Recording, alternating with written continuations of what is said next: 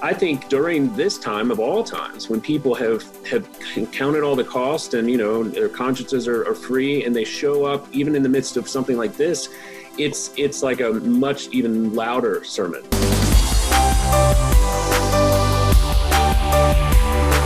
Welcome to the Stand Firm podcast. I'm Nick Lannon of Grace Anglican Church in Louisville, Kentucky, here as always with Matt Kennedy of the Anglican Church of the Good Shepherd in Binghamton, New York, and JD Koch of Christ Church Anglican in Mount Pleasant, South Carolina. How you guys doing today? Great. Doing great, Nick. We are recording this uh, on Thursday morning, July 30th, which is about 21 hours later than we ordinarily record this, which is something that I'm grateful for because I got 21 extra hours to deep dive into this Todd White story. Mm. Have you guys been following this Todd White thing? Yes. Yeah, I've seen it. Pretty incredible. Um, this guy who I had never actually heard of, um, I apparently live a relatively sheltered life. I had never heard of until we watched um, that American gospel film on Tuesday night, and then uh, saw basically the very next day that he had preached on Sunday this repentant gospel message and it's just sort of this amazing thing which you know wait and see and there are definitely some suspicious folks um, but an amazing story of of a man talking about how the Lord was pruning him and being honest about how much that hurt. You know, this is mm. this is not a way that we often hear about. We hear people talking about their pruning as though it's not a painful thing, and I felt like it was really powerful to hear him say the Lord told him there are things in you that need to die and I'm going mm. to kill them. Just a potentially profound story of real conversion. Yeah, no, I, ha- I have followed Todd White for quite a while. I, I've been interested in that in the incursion of some of the more radical, charismatic, new new apostolic reformation type people, and he's one of those, or he has been one of those up to this point. Uh, and his his quote unquote gospel has been you know God wants you to be healthy, wealthy, and happy right now. have right two here. legs that are the same length. yeah, right. right. He, yeah, he, he did that. He went around doing know, the leg lengthening parlor trick, right? So, um, so he was he was really a charlatan. And and then when the American Gospel came out, and he was featured as one of the one of the charlatans, and uh, Costi Hinn, who's Benny Hinn's uh, redeemed uh, nephew, sent him a copy of that along with a letter saying, "Hey, I really hope you watch this. I really hope you repent."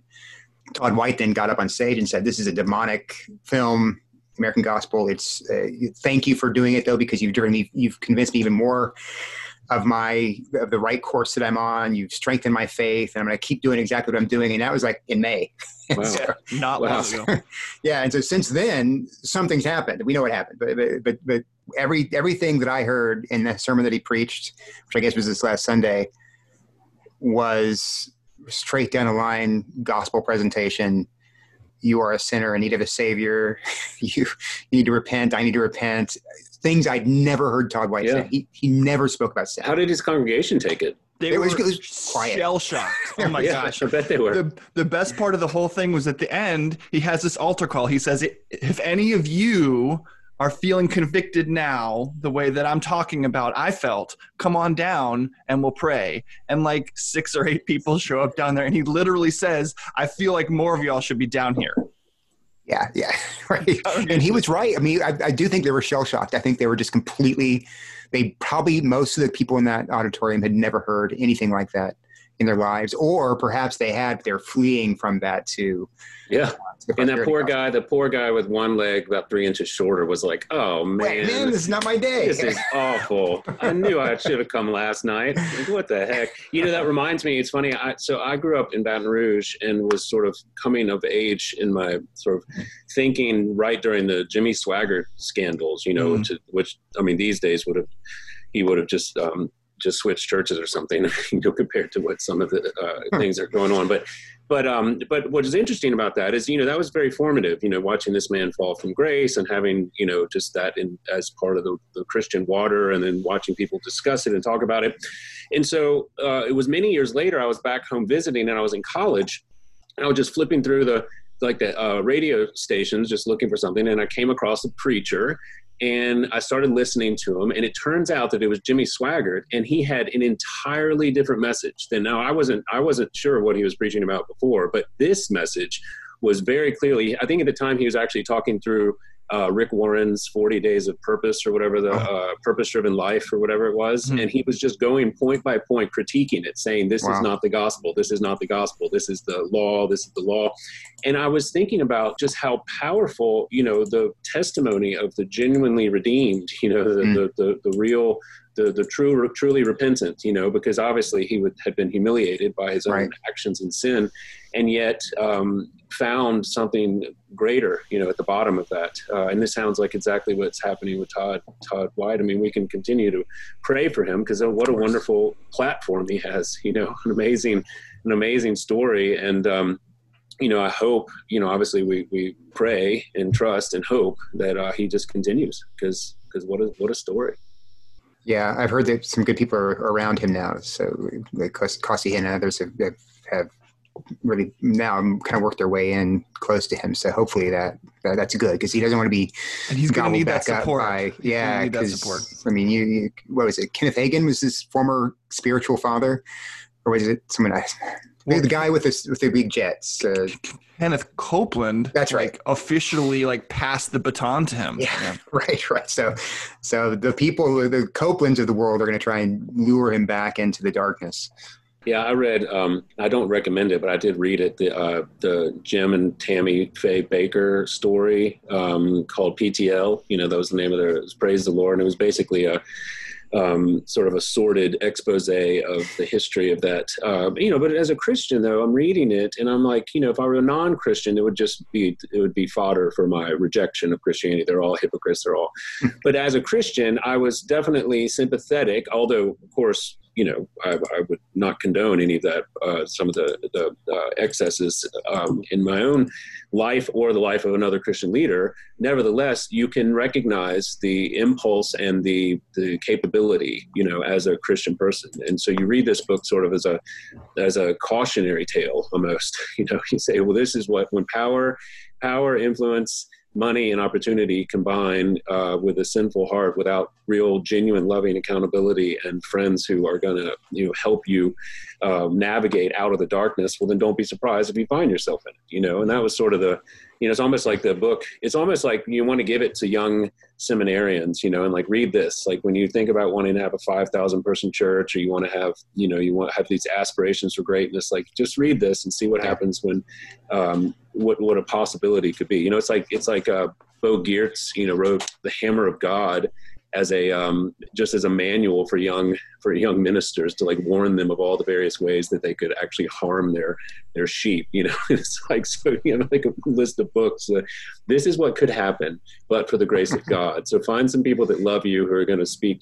Uh, you know, clearly to you, and and hold on because it's could it's going to be a rocky road, you know, rocky ride. So, well, God bless Todd White. Goodness gracious. Amen. Seems like there's going to be more confession and more repentance to come there, and he's going to need support and prayer. And I mean, in the same way that the three of us need constant support and prayer, um, we will be praying for him too. But let's get to our topic for today. Another timely one uh, church in the age of COVID 19. As many people will have probably seen last week, uh, John MacArthur's church, Grace Community in Sun Valley, California, decided to meet in person even though the governor of California had set limits on public gatherings that would have prevented them from doing so. And the simplest way to describe the situation is that a church wanted to meet together in a situation in which some people, perhaps many people, thought it wasn't safe for them to do so. Now, for our conversation today, I'm not that interested in the church and state discussion whether churches have the right to meet. Uh, tons of people have interacted with that question. John MacArthur himself addressed it in a letter to his church. Even you, Matt, talked about that with Anne on a recent episode of the Preventing Grace podcast. What I'm interested in talking about today, and what I actually haven't heard a lot of discussion about, is why Christians are so keen to meet together in person. What's the big deal? After all, we have Zoom. Isn't that the same thing? What does scripture say about corporate worship? What good comes from meeting, praying, and even singing together? So, there you go, guys. I uh, want to start at the beginning. Why do we meet together as the church? Well, there is, of course, the, the command in Hebrews chapter 10, verse 25 uh, don't neglect the, the gathering of the saints. And it's interesting that command is, is for the mutual encouragement as right. the days uh, right. draw draw toward the end. So the the purpose one one central purpose for our meeting together is is because God uses the fellowship uh, to build up His body, and it's it's it's part of it's when, you know, coming together meeting with people who are who are very different from you, but who have the one thing that binds us all together: Christ and the Holy Spirit in the heart.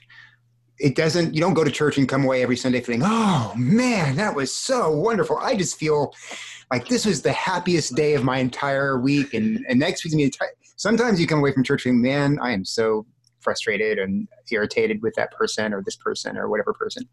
Um, but church acts in that sense as a sanctifying agent. I mean, you, you're you're bound together with people who are completely unlike you, and you're committed. You're commanded to love them, and they're commanded to love you. And so you have to learn how to forgive. You have to learn how to be patient. You have to learn how to find things that are good about people that you would otherwise you would uh, probably in the world just kind of dismiss and walk away from.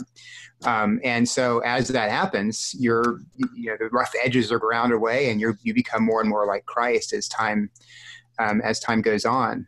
And so you it's a bit like eating you know vegetables. you know, you, you know, I don't like vegetables. I hate vegetables, but I know if I don't eat them, I'm going to miss my vegetables. So, so I need to eat my, my vegetables. And the same kind of thing with, with going to church. There are times it feels like just eating peas, but, but hey, they're good for you. And over time, you're going to be stronger because of it. well, there's sometimes like eating the delicious food too, right? Occasionally. Yeah, like yeah, yeah, of course. Yeah. I'm, I'm looking at the negative side, but yes, I like yeah, I, I, totally agree with you. I mean, I think that the, you know, I talked about this actually yesterday because Ted uh, and I have both been um, exhorting people to come back to church, uh, you know, with all the caveats. You know, if you if you have your conscience, we're not binding your conscience. If you have your doctor's advice, if you're compromised, you know, go down the list of things that would that are keeping you from from participating. And if you if none of those apply to you, though, and you're going to you know to kroger on regular basis if you're going to your to your workout class well then you should come back i mean we are making this argument and so we're having to defend it a little bit because you know i don't want to to put a, a law on someone that's not biblical but as you pointed out matt the hebrews 1025 among others you know presuppose a gathering the ecclesia the assembly of the the body of Christ for our own edification. I mean, this is what I keep pointing out. I was like, look, you know, as of now, um, you know, I'm not sort of don't need you to come to just keep the lights on in my house. You know, like I'm going to be at some church, some some Sunday, no matter what. You know, barring you know actual physical intervention, and I do that for my own edification, my own spiritual discipleship and growth and sanctification and, and, and the, the, what we say, the strength and courage that comes from participating in worship. And so I keep exhorting people that, look, this is for your benefit. You know, this is in the midst of, particularly in the midst of of this deep uncertainty and all of the various um, problems that are facing us, this is precisely the time when you need to look to your left and your right and see other people that have been called out of darkness and into light. And as Paul talks about, been given the same spirit to cry out, Abba, Father. You need to come and cry out together. You need to come and and be edified by the fact that someone else is putting their life at risk, which is what we do every day, um, but in the confident and sure hope that has been set before them. And I think that that sermon, you know, our physical bodies as a sort of living sermon as to what we're actually afraid of. Like, what are we? What are you afraid of? Like, what do you know? What do you have that you were not given? Like, who are you?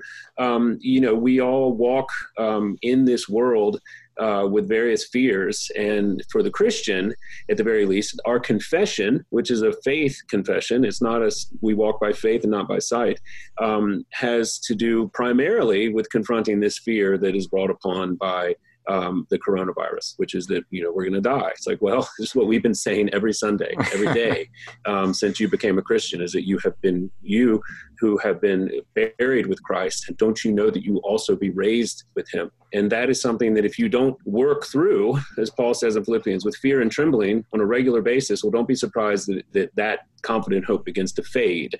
And, you know, and then the worst part about it is that at the very place where you need it the most, like when you do get diagnosed or when you do actually get that final, you know, the, the doctor's visits, like one of them is going to be bad, you know, like you could go when you're like 95 and they're like, oh, the one where we have a frown instead of a smile. At that point, you have a lifetime of, well, to use your analogy, vegetables, Matt. You know, you're going to be like Popeye. How about that for that? Uh, you know, and you're going to be ready to go with your spinach. Um, I personally like vegetables, so I would say that the church. I would I would say the church is. Um, so would, that would be that would be a positive thing. Uh, so like a delicious Caesar salad. There you go. well, I mean, I, one of the strengths of, of John MacArthur's sermon, I just listened to it this morning, uh, one of the strengths of it, I think, was his his point that you know, especially during a time when all everything seems to be crumbling, all, all the foundations that people use have in their lives are, are, are torn apart. They can't meet. Sometimes they can't even meet together with you know dying relatives. I mean, you have society's changing so much, and why would you want then not to meet as a church during this time? People really desperately need it. I have people, interestingly, in my congregation who maybe before the coronavirus were kind of ho hum about coming to church, and they came because it was some kind of obligation. But when they couldn't come, it was suddenly we have to get we have to meet we have to get together and i and i that that was really encouraging to me because that told me that okay these people are are may not have known what they were getting every sunday but but take it away and now now there's that hunger there for the fellowship, for the sacraments, and, and even for preaching, even though they're getting on video. Yeah, I mean, I think it, it's, it makes sense. And that's what I was talking about yesterday uh, to someone saying that the, the Bible will just simply diagnose why all of these quote unquote virtual relationships we have are insufficient. They're they're they're not real. Um, I mean, there's a certain expediency to be able to communicate, you know, via phone or now video or whatever, but that that's never going to actually to be the same thing as face-to-face in-person contact you know? I mean it's like oh paul it talks about you know greet greet the saints with a kiss you know? I mean he says that four different times. touching times. people and hugging and and being uh, in person and that's because we are you know it's a theological term the psychosomatic union you know? We're a psychosomatic unity you know? We have a we're a mind we're not just a we're not a, a soul and a body sort of bifurcated. We're this um, you know, the analogy before of like a, a, cake, you know, like egg and flour comes together and it cannot be separated anymore. This is how we are,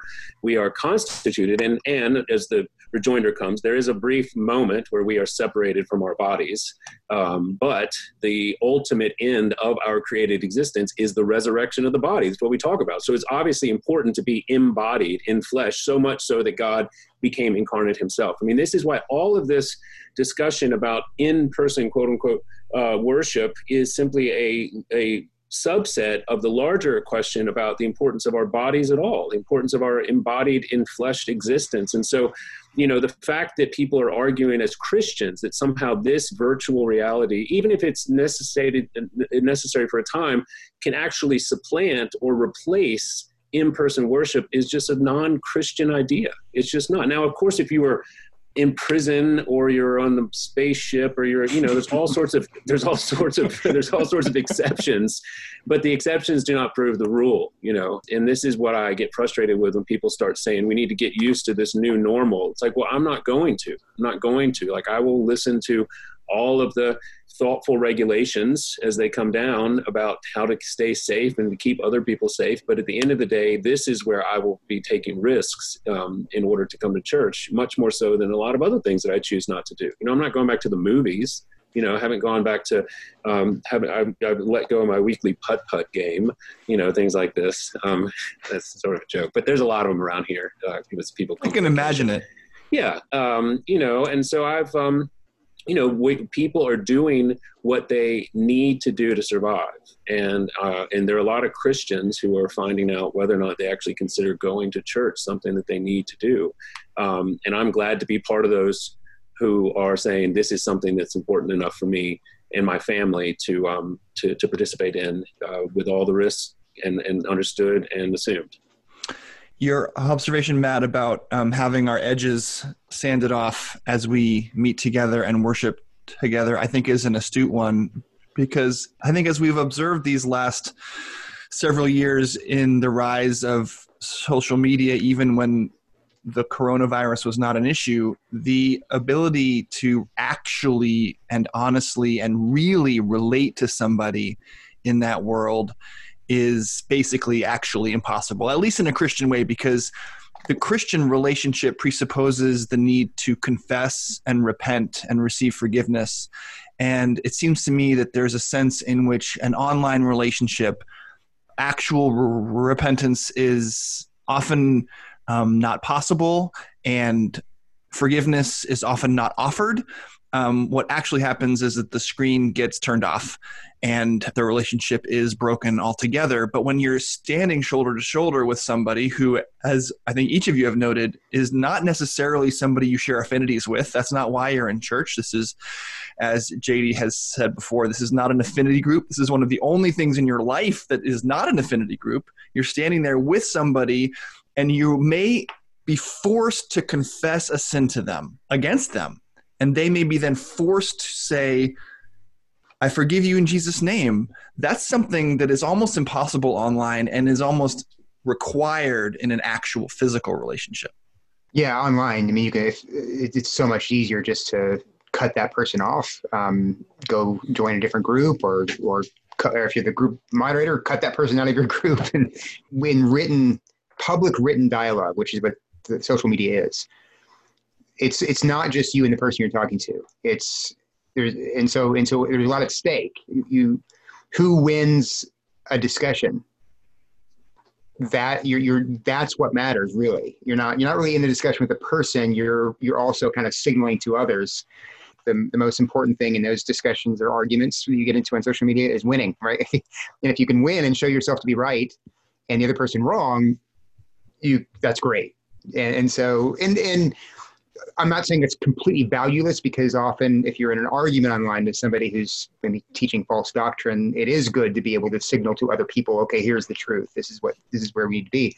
Um, but all of that to say, you know, when you're meeting with somebody face to face who's maybe in your church who has the wrong idea about something or who um, has involved himself or herself in in a, a set of behaviors that's dangerous, the, the your your the direction of the conversation is going to be different because you're not trying to win anything. Right. You're, trying, you're trying to crush. Yeah, you still you still live next door to that person. Right. You know, you still like your kids are still best friends. You're like, okay, yeah, got to figure this out. You're trying, yeah, yeah trying to figure it out. And yeah. uh, and and so if and if you have a culture which I've tried to do my best to cultivate a good shepherd if you have a culture where leaving is the very last thing you do, you only do that if maybe I'm preaching heresy um, or there's someone or there's abuse going on in the church and no one's stopping it.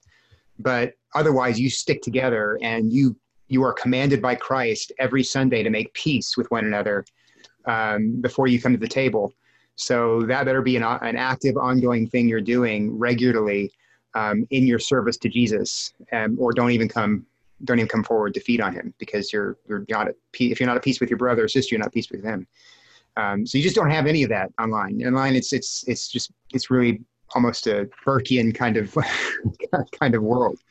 As far as I understand you, we're not just talking about conversations on Facebook or Twitter. We're actually, I'm actually drawing a comparison between a church that exists primarily physically and a church service that exists primarily online, where you're still not having to interact in a profound way with the people with whom you're allegedly gathering around the cross of Christ.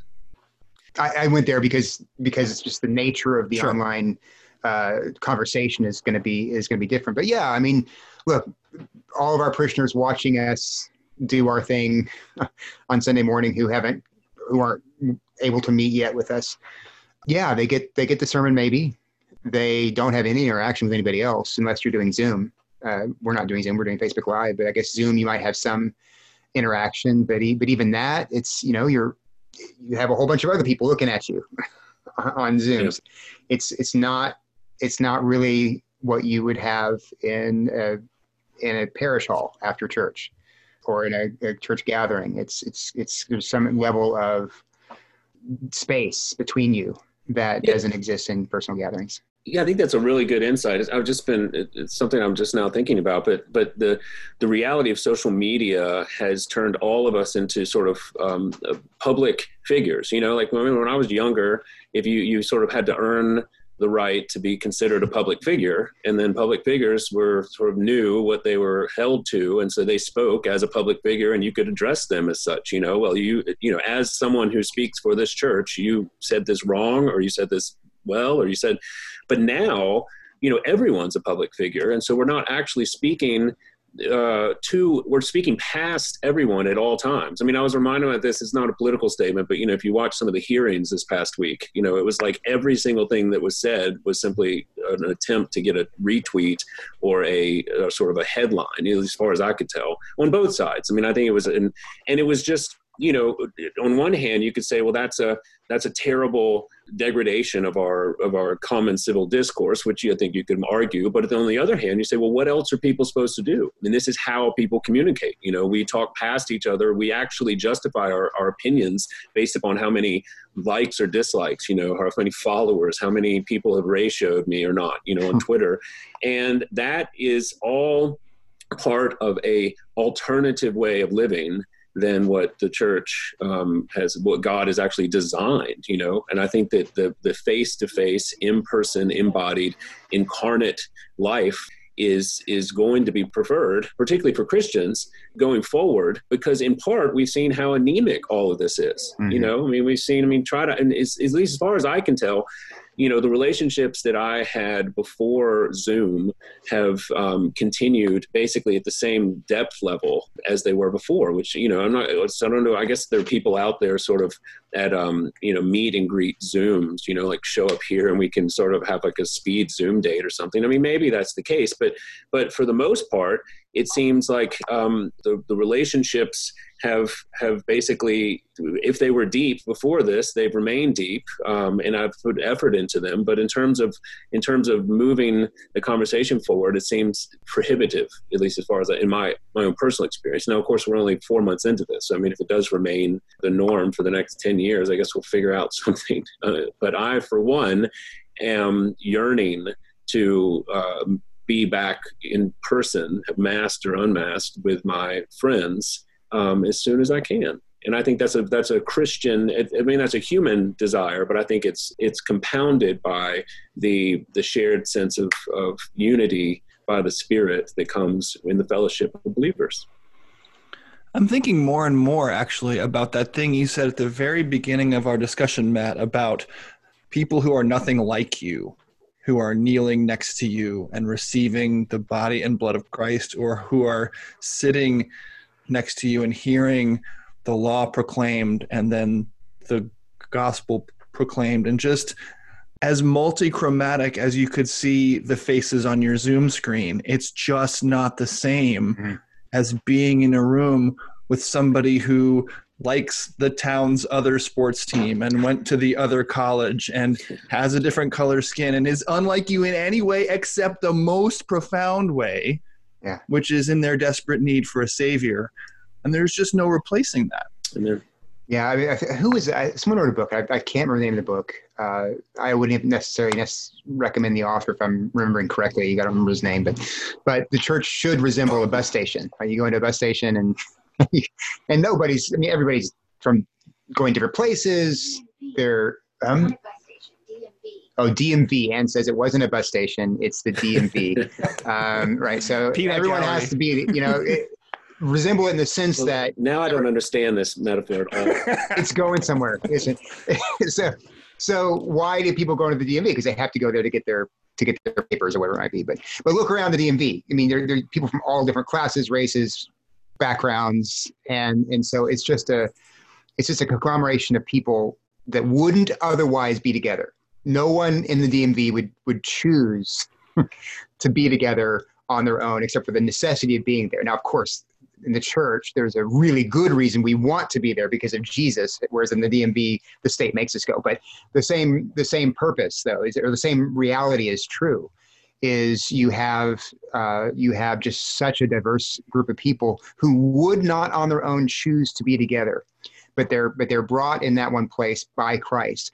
This is interestingly one reason why I think that the home church movement or the the house church movement is dangerous. You can have some really good house churches, don't get me wrong, but but one danger of the house church is is that you self-select people who are just like you, who meet in your house. You you maybe you've gone to a church of 100 people, but you don't like all those people there, and, and so you kind of spiritualize that dislike. Uh, well, it's just uh, the churches in a building with hands, and uh, you know the, the, early century churches met in homes. So let's get my buddy John, my buddy Bill, my buddy uh, Jennifer, and we're going to have our own church. And that's just like the first century church. And all you've really done is separate yourself from the fellowship um, because you're selfish. That's a really interesting point. Um, but I also, you know, it's funny. I also think this is something to do with you know coming in person is the is the sacrifice that it takes. You know, it takes time. It takes um, you know, somebody had to get up. I mean, I have three kids. Matt, you have like 14, 15 kids, don't you? You have. Uh, I lost count. That's right. But Nick has, you know, and that's why I, that's that's right. We'll sell you off to the medical factory down the road. Uh, that's my British accent. Uh, everything I know about Britain, I learned from Monty Python. So there we go. But um, no, but, but you know, I never had a lot of sympathy for the people who who had contempt for those those people that quote unquote just came to church. You know, now certainly maybe 50 years ago that was a thing you know you, you went to the you moved into a new town and you wanted to go move up the societal ladder by switching from methodism to episcopalianism or something maybe that was the case but that certainly has not been the case in any of my adult life at all and it is increasingly less so and so when i see someone who shows up you know, who has their kids like alive, you know, who has, um, you know, they have a stain on their jacket or they have, I mean, whatever, it doesn't matter. It's a witness, you know, it's a confession, it's a sermon, you know? And so I think during this time of all times, when people have, have counted all the cost and, you know, their consciences are, are free and they show up even in the midst of something like this, it's it's like a much even louder sermon, you know, c- together. And so, you know, we're all so. I mean, if you saw our church service, we take a picture. Like I don't know, if even Gavin Newsom would have a problem with. I mean, people are ten feet apart. There's masks everywhere. There's everyone's drenched in hand sanitizer. You know, there's like, I mean, no one touches anything. All the doors are, I mean, it's hot as blazes because the air conditioner can't heat the, you know, the low country. So all the doors are open. You know, no one's going to the bathroom. I mean, it's like, it's like the most sterile environment you can imagine. And yet it is sweet and, yeah. and real and beautiful and life giving and I wouldn't trade it for anything. I mean, if I don't know what I, I'd go find it somewhere else. If we were unable to do it, I would do it out in a field or on the beach, you know, or whatever. And I think that um, that's going to be more of the case on the other side of this. I think that people are being confronted with the real question of is this important to you? You know, and if and if not, why? And is this substitute online real enough for you? And if so, what does that say about all sorts of things? And I think that that's a real question that needs to be asked, and it's being asked of everyone every Sunday as they, you know, wake up at eight and they decide whether or not to get dressed to go to church, you know, and put a mask on and, and bleach themselves or whatever, um, or do they just sit around and kind of scroll through the various preachers that they've known through their lives and kind of pick a sermon here, a sermon there, um, and and that's going to prove, I think, back to your vegetable analogy, Matt, uh, not healthy enough. Um, I don't think that. And to be fair, look at what look at the fruit of a lot of this sort of uh, online church that's been going on for decades now. You know, look at look at a lot of the when push comes to shove, when genuine biblical convictions about all sorts of unpopular things come to the fore. You know, in the popular culture, if you have been been I'm not with with some exceptions, of course, but if you've been been feeding on a healthy diet of cheese straws and um, that pirates booty stuff that they give kids all the time, you know, um, if that's all you've been eating. Careful eating, now. Careful now. Right. Or veggie straws. You know, veggie straws is like the. I mean, the fact that they can market that as veggie, yeah. it's like 98 percent like cornstarch. But anyway, um, but but you look at what's happening. Look at what's happening for all the people that quote unquote go to church online for the past 30 years. Like, well, the moment that push comes to shove, and any sort of genuine what what every Christian has always believed about all sorts of things. Um, whenever that comes a little bit of pressure against them, they just fall, and that's because it's not it's, it's never had to stand in front of somebody. That's right, and disagree with them that yeah. they loved and have that conversation. You know, Pastor, why do you preach this? Why do you believe this? Well, let's come, let's open the scriptures, let's talk about this. You know, they've never had to to actually be offended by another person, a Christian, and then that they had to then through. love. Yeah, that's right. Yeah. And so, you know, I think, um, I mean, I was talking the other day with someone who was bemoaning, you know, how few people were coming back to church, and I said, well, you know, I'm, I obviously want as many people the whole world to come to church, but I also am not surprised. And uh, on one hand, and I think we're still sort of early on into this, but if this continues, if this sort of threat level doesn't change for a while, then we're going to start seeing the people who, who we will have um, deeper trust for and deeper affection for and more um, it turns out in common with than we ever thought before because they will be the people like you talked about in the beginning matt who you know we may be surprised who consider church to be as important as it is who, who actually love need to hear a sermon in person you know want to take communion however however you know socially distanced it is and we will be surprised i think by the people that that fit that bill but at the same time and it's already been the case in my life encouraged deeply encouraged by by those people and look forward to growing in my relationships with them even now I think, uh, the tendency of of the fallen heart is to uh, have the self exalted and, and worshipped and admired. Um, it's self love, and so our presence media age is the most, I think, tempting thing in the world because you can, and I think people are learning they can, sit down in your leather chair in front of your computer and construct a world that revolves around you. I mean, everything, all of your social interactions, all of your every bit of entertainment, every everything that that you experience in a given day can be shaped by your preference.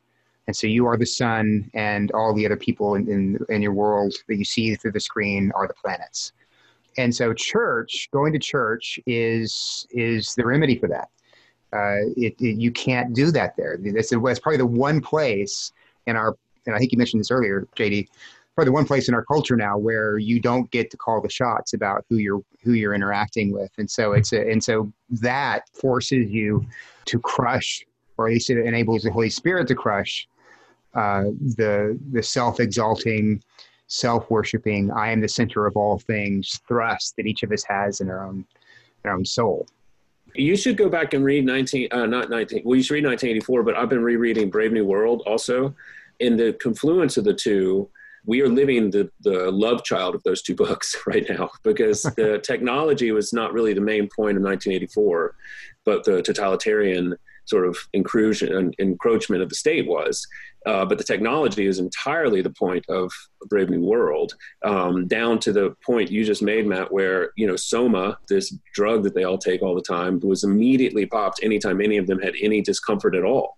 You know, in the moment, and then they actually genetically engineered the caste system down to the point where like the the delta minuses, I think, is the lowest one, were socially conditioned and biologically genetically altered so that they loved uh, running the elevator, for instance, you know, things like this. And it was unbelievably prescient. And he wrote this back like well before uh, George Orwell did, I think.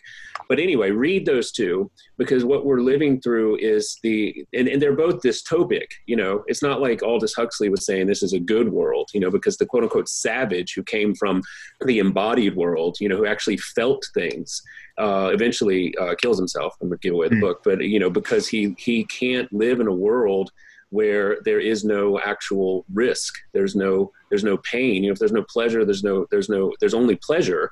But what is pleasure if it doesn't have you know if it doesn't have its converse? You know what's what's evil without good? You know blah blah blah. But all of this is, is all talked about and it's fascinating to reread it. You know I read it back in high school or college and to and it's always stuck with me but to read it in light of what we're going through now particularly with the technology and the fertility technology and all of the various ways that people are doing CRISPR and whatnot it's fascinating. So I would I would just recommend that to you as a as a I would, I, would, I have I know I've uh, I think I read 1984 in high school but I vaguely vaguely remember it, and I thought it was. You know, I didn't in high school. I was a straight C student, so I'm sure I'm sure I didn't retain right down the middle. There you go. retain uh, retain much.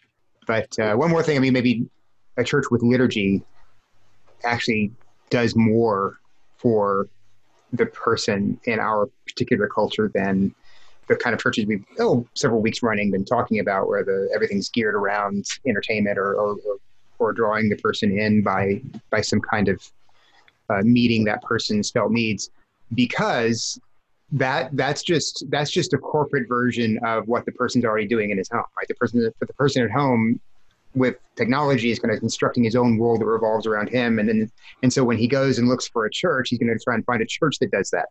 And so a lot of these church cultures are, are designed to do that, and they and they they just make you your preferences, what they're seeking to meet. Whereas liturgical church, it doesn't do that. It, it, you know, it's a you you walk in immediately, you know, this isn't my country. This is this, yeah. this is a different this is a different country uh, with people I don't choose, with uh, not my entertainment. Um, I remember when I was going to uh, Virginia Theological Seminary, I went to the Falls Church, and the uh, John Yates was preaching, and I forgot what the text was, but I do remember this moment because he was speaking to parents who had been complaining that their children were bored. Um, and they hadn't had, you know, they wanted, I don't know if they wanted a screen put up there or something, but, but John Yates said, that's, that's good. I, I'm glad your kids are bored. They need to be bored. They need to learn how to be bored and sit through something they don't, it's not touching all of their sensors at once. It's good for your children to learn how to be bored, listen to something, and overcome that boredom. I thought it was really great. It was yeah. I, yeah, instead of you know kind of catering. Oh, what can we do to make the children happy? It's no, they, they just sit there and listen. Well, yeah, I mean, we've talked about this before, but it bears repeating that we have the longitudinal study, you know, of this, of what the quote unquote seeker sensitive church movement produced. Like we now see the fruit of it, and it is a mass exodus from from mm-hmm. Christianity. You know, this is what happened. And, you know, I think that the, the, to the extent that people are still looking to create their own church, perhaps this Zoom reality is just going to let them, you know, have their cake and eat it too. And now they can, you know, we this is what we've always wanted is to have a little bit of this music, a little bit of that preacher, yeah. a little bit of this. And oh, by the way, we didn't actually want to get dressed and wanted to have coffee and you never let us bring coffee into the sanctuary. So now we get it. And, you know, part of me is like, well, fine that's fine. Um, you know, if that's what maybe maybe that will be sufficient for you but there will be a number a lot of people for whom it is insufficient and we will continue to to work the the steps you know as the as the aa people do say you know we'll continue to to keep the the, the fundamentals going uh, catch catch cover funnel right nick and then um and then watch that the holy spirit does through faithful preaching you know uh, an ordered and digestible and in the vernacular liturgy and the worship and exaltation of God in person will continue to do what he has promised to do through his church, which is to strengthen, encourage, uplift, redeem, and save his people. I think that's a good note to end on. I like your illustration Matt, of going into a new world, but it is only in a world that we would not create that the actual good news is to be found. Um, we would save ourselves in our world. We need to go into a new world where we have a Savior who is not us, and his name is Jesus Christ. And we are out of time this week. Um, as always, there's a lot more to say. If you'd like to join the conversation, please be in touch with us. You can rate and review the podcast on iTunes. Send us an email at mailbag at standfirminfaith.com. We uh, so appreciate you listening. Uh, thanks to Matt Kennedy and JD Koch. I'm Nick Lannon. We'll be back next week. Until then, by the grace of God and Jesus Christ, we'll be standing firm.